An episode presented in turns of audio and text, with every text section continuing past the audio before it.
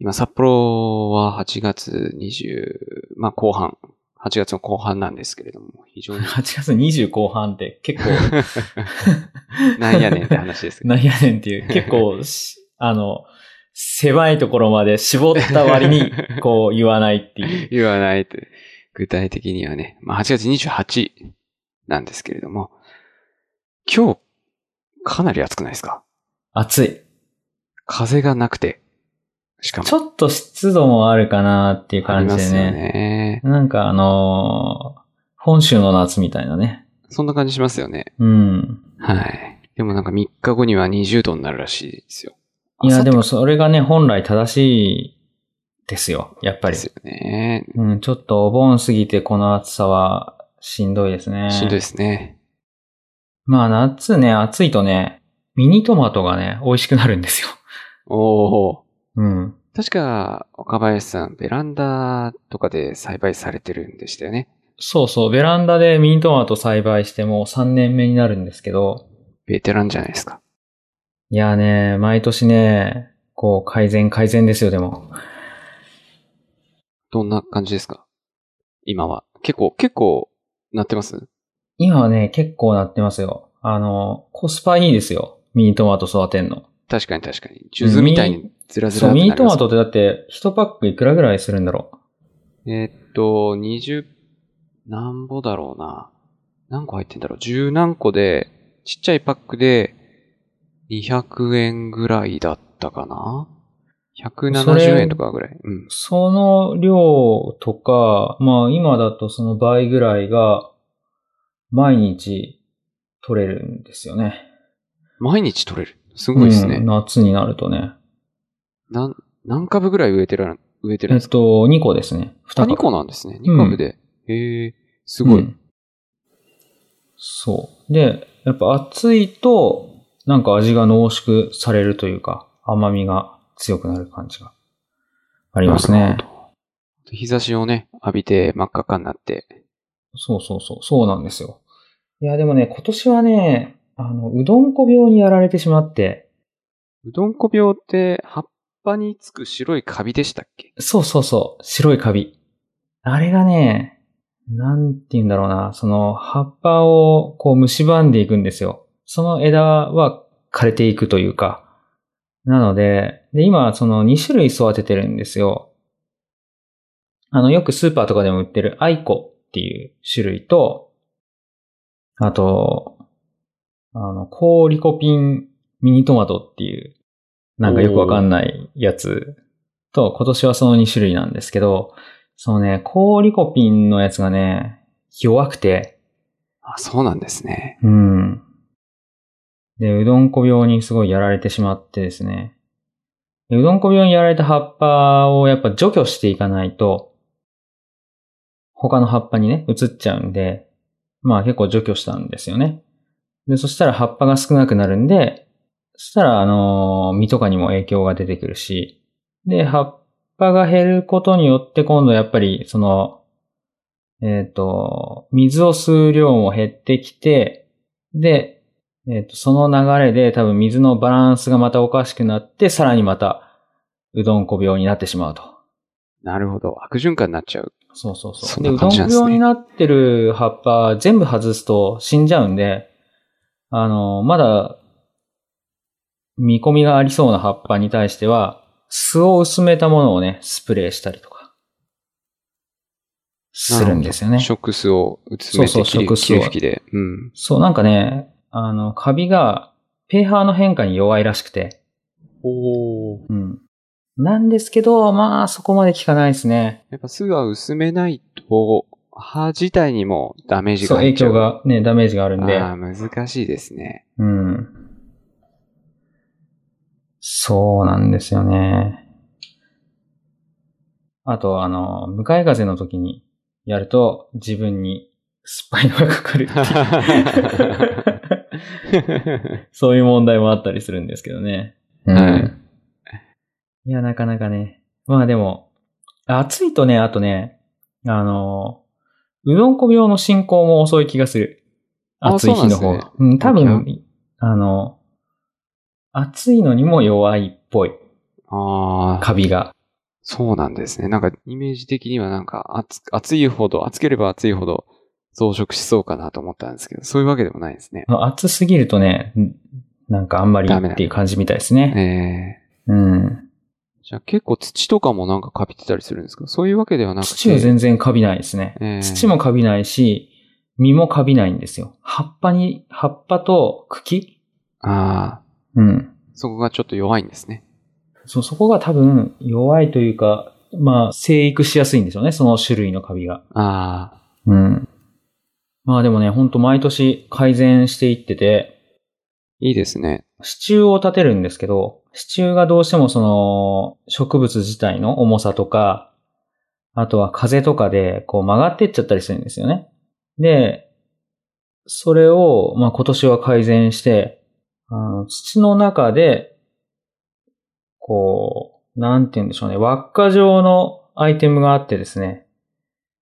えっと、それに支柱を刺して、えー石と土を上にこう、かけるっていう形にすると、こう、足があるから、説明が難しいですね。あーなんて言えばいいんだろうな。今そのなんか、旗立てる時の土台というか、そうそうそうそうそうそう。ええあの、重しみたいなのを土の中に、土と、土、うんと、えっと、トマトを植えるための土と石で、こう、上から押さえつけて、そういうことです、そういうことです。し支柱がこう、ブランブランってならないようにしたってそこうとそでうすね。そうそう。ああ、確かにそれ大事ですね。そうこれをね、やるとね、今年は、全然支柱がね、曲がってないですね。ええ結構僕も去年、一昨年かな、トマト挑戦したんですけど、支柱をそのまま土に刺しただけだと、もう、まあ、バラバラになりますよね。そう、そうなんですよ。風とかで、そうぐちゃってなりますし。支柱同士をこう、つなげるとかは今までやってたんですけど、やっぱそれでも、えっ、と、支柱3本立てて、それを全部つなげてるんですけど、やっぱその3本つながった状態でどうしても斜めになってたのが、今年は大丈夫ですね。あそれいいですね。ちょっと来年私やろう。それを。トマト、トマトはね、はいトマト育てやすいですよ、やっぱり。楽ですよね。うん水、楽。私、ジャーって流して、あげてるだけでよいいですし。あとはそのそう収収穫のタイミングも僕ら素人でもすぐわかるっていう。うん。明らかにあの、熟したやつは、赤いと。そう。なんか、こう、赤の反射の仕方が、なんか明らかに違うっていう。違いますよね。うん。しかもその、下手のところからもポチって取れるようにななるじゃないですか。ななんて言うんだろう。関節みいたいな感じになるなるなるなる。はい。だからそういうのもわかりやすくていいなって感じでした。ただその、最初やった時も、あれ、なるべくまっすぐこう、茎を伸ばしていくのが大事じゃないですですか。こう、支柱に沿ってこう。要は、脇芽とかで、あ、それね、最初の年はそうしてたんですよ。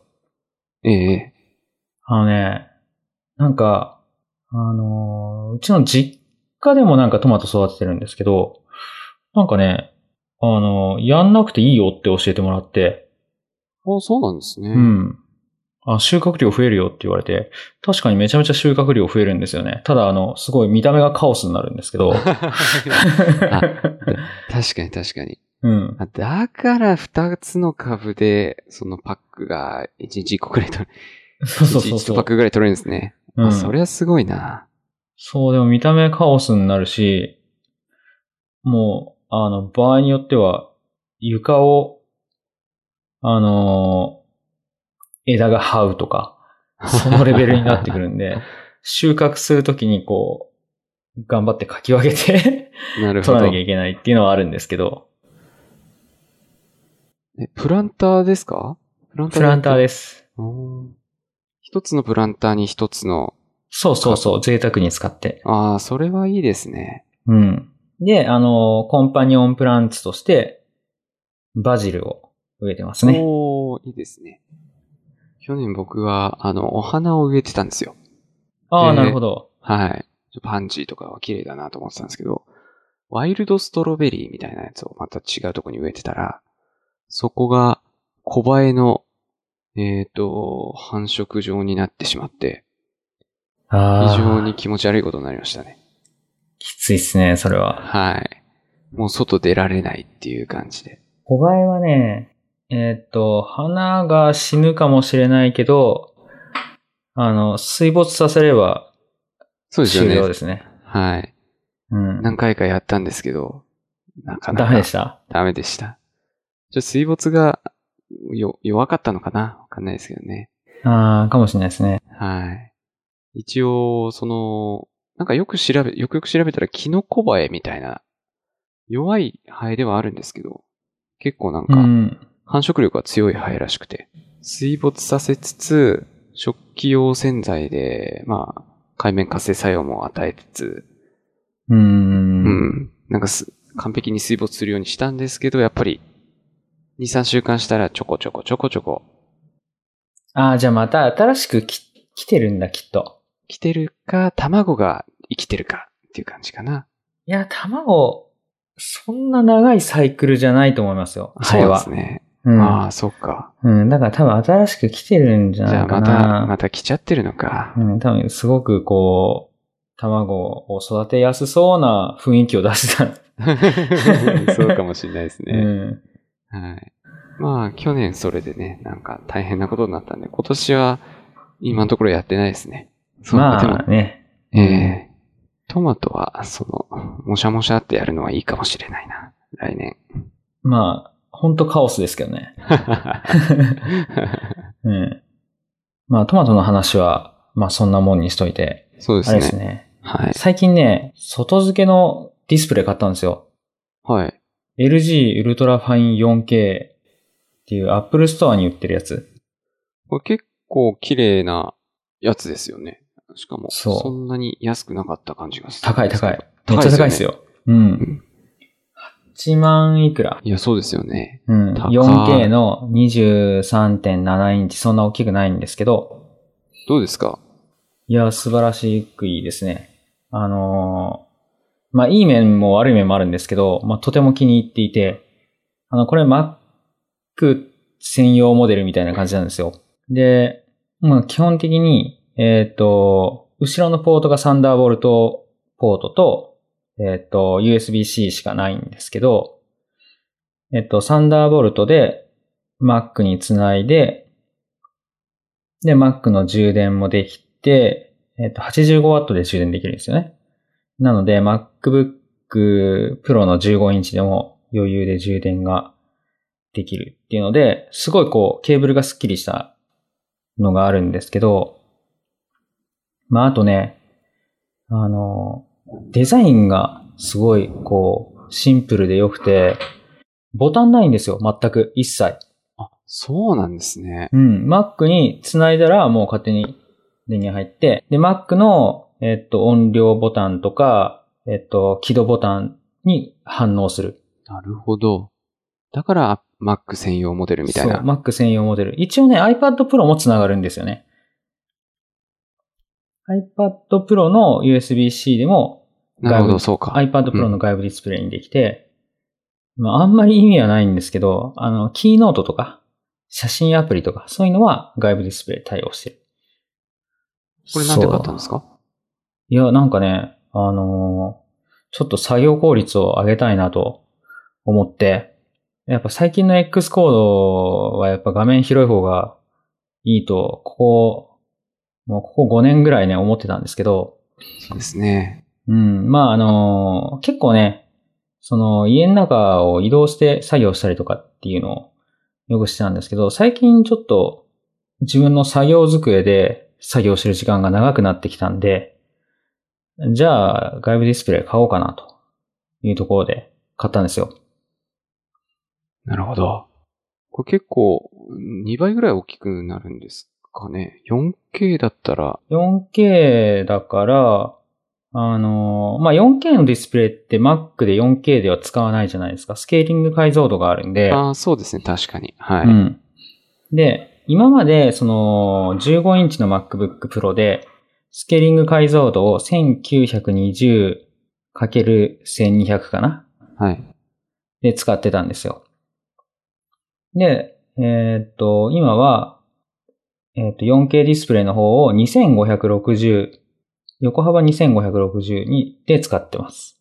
で、えーっと、MacBook Pro の方の画面も少し狭くして1670かなそんぐらいにして繋いでるときは使っああ、なるほど、なるほど。ね。ちょっとやっぱ、なんて言うんだろう。画面から離れるって使うから、そこまで細かいとちょっときつくて、あとパフォーマンスにも影響しますからね。その、スケーリング解像度って、2倍解像度、えっ、と、要は2560で使うと、2倍だから 5K で計算をして、それを 4K に圧縮して表示してるって形になるんで、すごい GPU パワー使うんですよね。はい。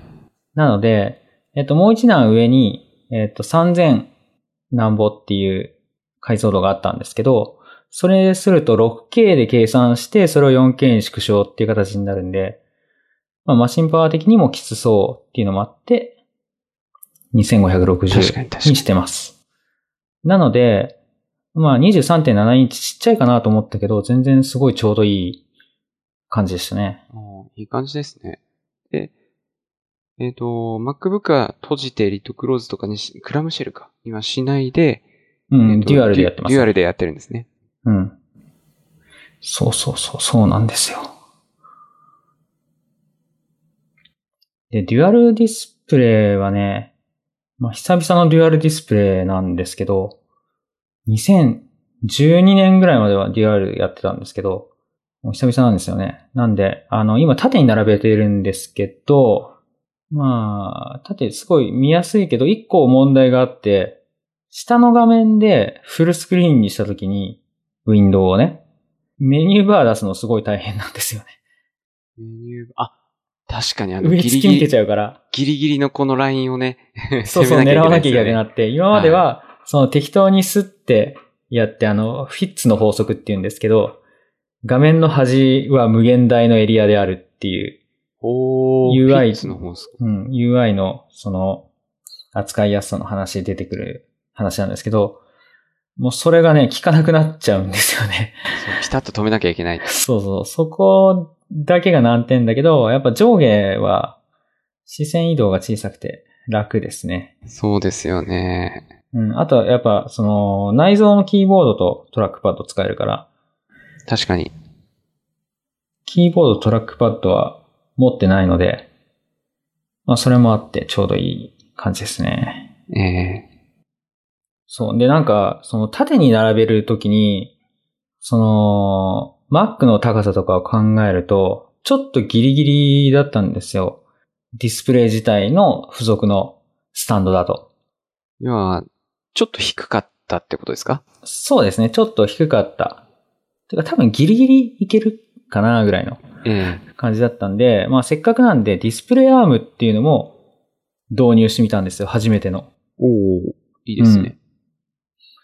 えっとね、エルゴトロンっていうとこの LX っていうやつのブラックモデル買ったんですけど、まあそのディスプレイ真っ黒だし、あ、そう、ディスプレイ真っ黒なの話してなかったですね。ディスプレイがね、あの背面から見ても真っ黒で、えっ、と、一列にポート類が並んでて、すごく美しくて、いや、かっこいいですね、これね。そう。ディスプレイってね、なんかこう、前から見た時は、まだ、こう、デザインされてたりするんですけど、背面すごいダサいやつ多いんですよ。で、背面も美しいから、すごい気に入ってますね。背面って意外と見えますからね。あの、そうですね。置く場所によるけど。我が家では、すごく背面が見えるような間取りになってるんで、で、背面が美しくて、で、まあそこに真っ黒なところに真っ黒なこうディスプレイアームつけてるんで、あの、もう見た目にも美しくてですね、あの、とてもテンション上がりますね。いやー、いいな。これかっこいいですね、これは。うん。そう、そうなんですよ。ディスプレイアームっていうものを初めて買ったんですけど、これもまた良くて、やっぱりその机が広くなるっていうか、そのディスプレイの真下のスペースが使えるようにななるんですよね。そうですね。うん。あとは、まあ、高さ自由になるし、で、あとね、見た目的に安定する。あの、なんか逆だと思うかもしれないんですけど、地震とかで倒れなさそうな感じになるんですよ。ああ、確かに確かに。うん。あの、固定がっちりね、その机としますから。そう、机とがっちりしてて、しかも重心も、あの、なんて言うんだろうな。こう、ただ縦に立ってるんじゃなくて、こう、がっしりし、捕まってるところから、机の真ん中にこう、来てるから、なんて言うんだろうな。簡単に倒れなさそう。っていう雰囲気になるんで、それもいい、いいくて、まあまあ、なかなかね、あの、環境を整えて、いや、バリバリ仕事しなきゃなっていう。 ええ感じいやですねいいですね。はい。作業効率結構上がりそうですね。これもね。そうですね。まあ、と言いつつ今ね、収録中、あの、ファンが回らないように外しちゃってるんですけど ね。やっぱ負担かかりますもんね。そう、負担かかって今日は暑いし、今収録するのに、締め切ってますもんね。そう、締め切ってて、そう普段はね、あの、エアコンのある部屋から全部開けっぱにしてるんですけど、 夏の暑い日は。そうですよね。まあ、そそれがないのでね、今は仕方ないですね。仕方ないですね。いやーこんな綺麗なディスプレイがあったんですね。知らなかった。そう、そうなんですよ。高いけどね。高いですね。確かに。そう、だって、あれですよ、あの、3万ぐらいからありますからね、4K ディスプレイね。そう、そうですよね。うん。本当にで、あの、まあ、USB-C で、その、1本で繋いでっていうのだと、まあ、6万円台とかかな。まあでも、もう6万ぐらい出すんだったらもう8万でもいいやぐらいのつもりで、かっこいいし、そうそう。気分を上げて。そうそうそう、なんか後悔しそうだなと思って。ああと Apple Store で売ってるやつなんで、あの、品質的にも、その画面の、あの、色合いとかも、ちゃんと考えられてそうなんで、それもあって、これーに確かに。にそうですね。はい。ただ、一個問題があって、なんですこかれ USB-C で繋がるから、まあ、サンダーボルト3だけど、USB-C の、とまあ、MacBook とか、あと iPad も繋がるんで、Nintendo Switch いけるんじゃないかなと思って、おお。挿してみたんですけど、あの全然ダメですね。なんでだろなんでだろうな。多分、おそらくだけど、何らかの信号を Apple 製品が出してて、それによって電源が入るっぽいんですよね。う。ああ、なるほど。うん。だから電源が入らない。で、スイッチもないから、ええ一個もボタンがない製品なので、ー、できない と。できないと。まあ、まあ仕事するために買ったんであれなんですけど。 まあ繋がったら嬉しいなぐらいな。嬉しいな、ぐらいになりますよね。ええ。まあまあ、繋がんない可能性はかなりあると思ってたんで、まあいいんですけど、まあまあそういうデメリットもありますね。はい。そう、まあなんか端子が、あの、HDMI とかも全くないんで、そうですよね。後ろ見たらもう、USB-C ポートがよ3つと、えっ、と、サンダーボルトサンダーボルト2つですね。そう、サンダーボルト2つなのは、これ同じやつ2台買うと、デイジーチェーンって言って、くっつけれるんですよね。そう、くっつけれるんですよ。で、Mac からは1本だけっていう。これもすごい技術ですよね。すごいですよね。はい。まあ、あの、もしかしたらそのうちもう1台買ってるかもしれないし。そうですね。 うん。まあ、そういう感じでね。いいですね、これは。これはいいものですよ。いやー、いいお下げ。うん。これ 5K のやつになると15万ぐらいになるんで。あー、高い。うん。まあそれなまあ。ら、iMac 買ってもいいんじゃないかな。はい。そうそうそうそう。 Mac Pro のあのすごいディスプレイは50万ぐらいしましたっけそうですね、60万かな ?60 万ぐらいですね。あれはもう。名前をもう忘れちゃいましたけど。どね。はいなんだっけね。プロディスプレイ XDR。あ、それだ、それだ。まあまあ、そんなものはね、いらないので。いらないですね。ええこれ、プロの映像とか写真をやる人用ですよね。あとあれ多分、でかいっすよ。あ、そうなんですね。 30何インチじゃなかったでしたっけおおちょっとさすがに。 32、32インチ。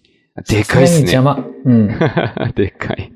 そう、昔27インチディスプレイ使ってた時もでかいなと思ってたんで、30超えるとちょっとね、パソコン用としてどうなんだっていうね気本当はですねしますね。はい。まあ、机の大きさとかによるんでしょうけどね。岡林さんの買ったそのえっ、と、LG の、えっ、と、ウルトラファイン 4K ディスプレイ、4K ディスプレイは、これ横向き専用なんですかね。縦いけますよ。あ、縦もいけるんですね。うん。あじゃあなんかコード書くときは縦とかもありですね。がっつり書くときは。いや、横、横ですよ。横がいいですか横が、いや、X コードは横ですよ、やっぱ り。横ですかうん。横並べたいですもあん。だしね、あの、ストーリーボードとかも横の方そうですねが扱いやすいと思うし。あ、はい。そう、X コードプロジェクトをね、2枚並べれるんですよね。お、うんと、よ、左右に。左右に。あの、スプリットビューで。ああ結構でかい。いいですね。あ、スプリットビューで並べれるんだ。そう、えっとね、1920、横幅1920だと無理で、2048以上あればいけるんですよね。ほうほうほう。うん。だから、16インチの MacBook Pro のスケーリング解像度だったらいけるはずなんですけど、15インチなんで、ダメなんですよ。ああ、なるほど。うん。で、プロジェクト同士じゃなくて、えっと、片っぽファイル開いた状態えっと、プロジェクトを開いた状態じゃなくて、ファイル1個を開いた状態にすれば、並べられるんですよね。ちなみにああ。横のなんかちっちゃいのが、なんか、そうそなうんだろサイドちバっーちゃがくてもいったけりるんですよね。はい。うん。プロジェクトは横幅が最低1024必要っていう設定になってるみたいで、なるほど X コードは。はい。うん。っていう細かいあれがあるんですけど、まあなので、ね、二つのプロジェクトを見比べたい時とかね、いや、ありますよね。これうをんちょっと流用したいとか、そうそうそ、いろいうろどう書いてたかなっていうのありますそうし、。コピペしたいとかはい。あるんで、まあすごくいいですね。いや、め結構効率上がったんじゃないですか。そう、効率がね、上がった気がしてますね。えへへいや、そう少まだなくとも、その、スペースを行ったり来たりする回数は減ってますね。 ああ、そうですよね。なんかこう、切り替えて、ウィンドウ切り替えてとか、あっちそこうっちそうそうそう見てとかいうのない。それはないですよね。うん。まあ、それはまあ、デュアルディスプレイになった時点でっていうのもあるんですけどね。はい。そう、片っぽの画面に、あの、ドキュメントビューは出しっぱなしとか、でああ、きて。確かにできるのはいいですね。うん。 iPad のサイドカーとかは考えなかったんですかそれじゃあ iPad のサイドカーはね、なんか、あんま使わなくて。ええ iPad は iPad でなんか調べま物あ、とか。 iPad は iPad で使いたいっていうのもあるし、やっぱね、あの、僕の個人的なあれなんですけど、あの、縦に並べたいですね、デュアルディスプレイは。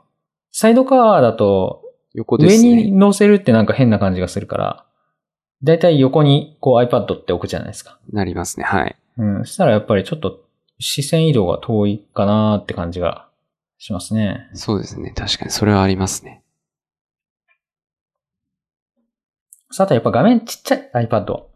11インチなのもあって、ああ、そうか。うん、解像度的にも、そのちょっと。Mac のなんかやるんだったら、それだったら普通にこっちでサファリ出してる方がいいかなっていううん。感じもありますね。なるほど。そう、あの、全然話変わるんですけれども、まあ最近暑いっていうのもあって、髪の毛を切ってきたんですよね。まあ、さ暑いですからね。はい、もう、うんめちゃくちゃ切ってしまえと。それでまあ普段、まああの、友達のところ行ったりして、まあ一回切るのに5000円とかかけちゃってるんですけど、もったいないなと思って。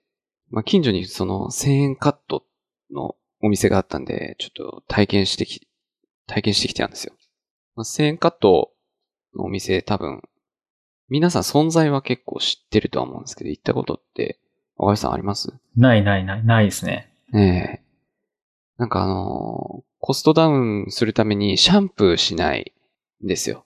ドライヤーはするのかなドライヤーもしないのかなとりあえずもう中入って、もうある程度、えーこういう髪型にしてくださいとか、このくらい切りますみたいなことをお願いしますと伝えて、もう切ってもらって、えー終わりなんですけど、シャンプーの代わりに掃除機で髪の毛するんですよね。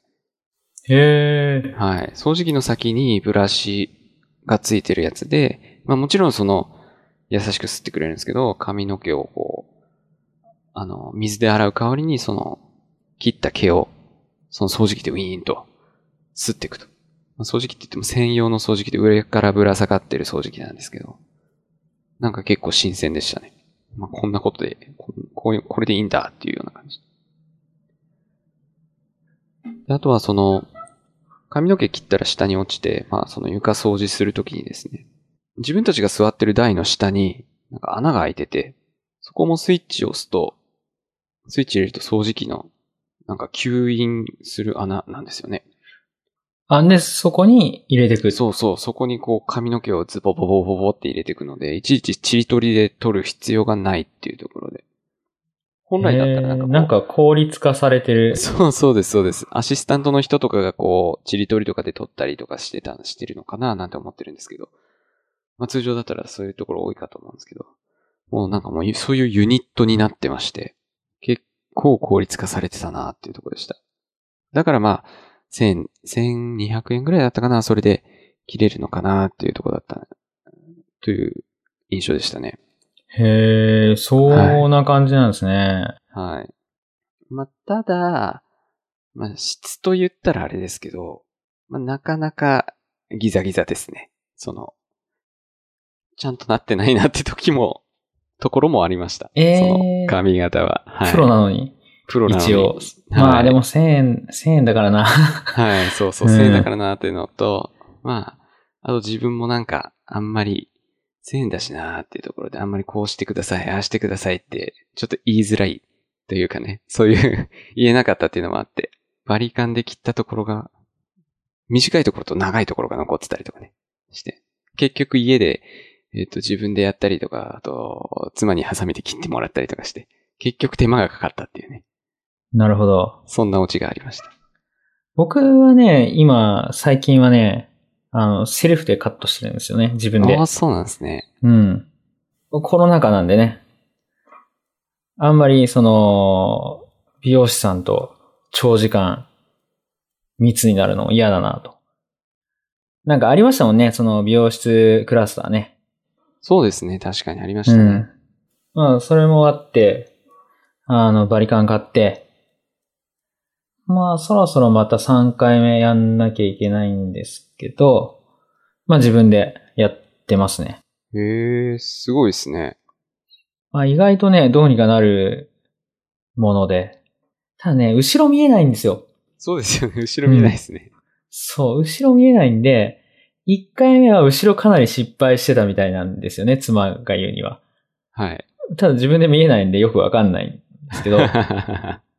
で、あのー基本的にね、前はやり方をちょっとググれば、どうにかなる。前とか横とかは、あの、バリカンで横やって、えっと、ハサミの使い方、ハサミってあの、すきバサミっていう髪の毛切る用のハサミあるんですけど、そういうのの使い方さえ把握すれば、前から見えるんで、そこまでやばいことにはならないですね。ならないと。うん、うん。それっぽい感じにはなりますね。まあどうしてもその、あのープロじゃないんで、まあ変なピヨって出てるところとかがあったり とか、はうん。どうしてもそういうのがあるんですけど、で問題は後ろなんですよ。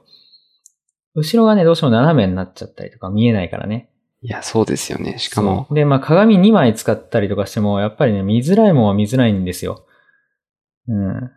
なんですけど、まあ、そこも2回目やった時は、少しマシになったっていうところですね。で、まあ、どうせね、あのー今、人と会うこともないので、あんまり。まあ、いいかなっていううんうん。ところと、まあ、あってもそのね、オンラインミーティングとかだと、前からしか見ないかそうら、ですねはい。後ろ失敗しててもね、そんなに問題ないんですよね。はい。うん。っていうところで、まあしばらく、こう、練習すれば少しずつ良くなっていくはずなんで、自分もやってみようかな。まあしばらくセルフ でね。やろうかなと。ええいいですね。ただね、問題はやっぱりその、そんなに練習できないんで、確かに。毎日短練習くでてきる。も1ヶ月に1回ぐらい、髪伸びてこないとできないんで、まあ、それは毎日何人もやってるプロの人にかなうわけがないなっていうところはありますね。そうですね。確かに。うん。それはね、技術料としてね、あの、何千円も払っても、全然まあ、そんなもんだよなっていう感じがしますね。はい。結局、今回も僕自分、自分で直すのに結構時間かかりましたから、これも、プロに頼んだ方が早かったねっていう結論になりましたね。うんうんうん。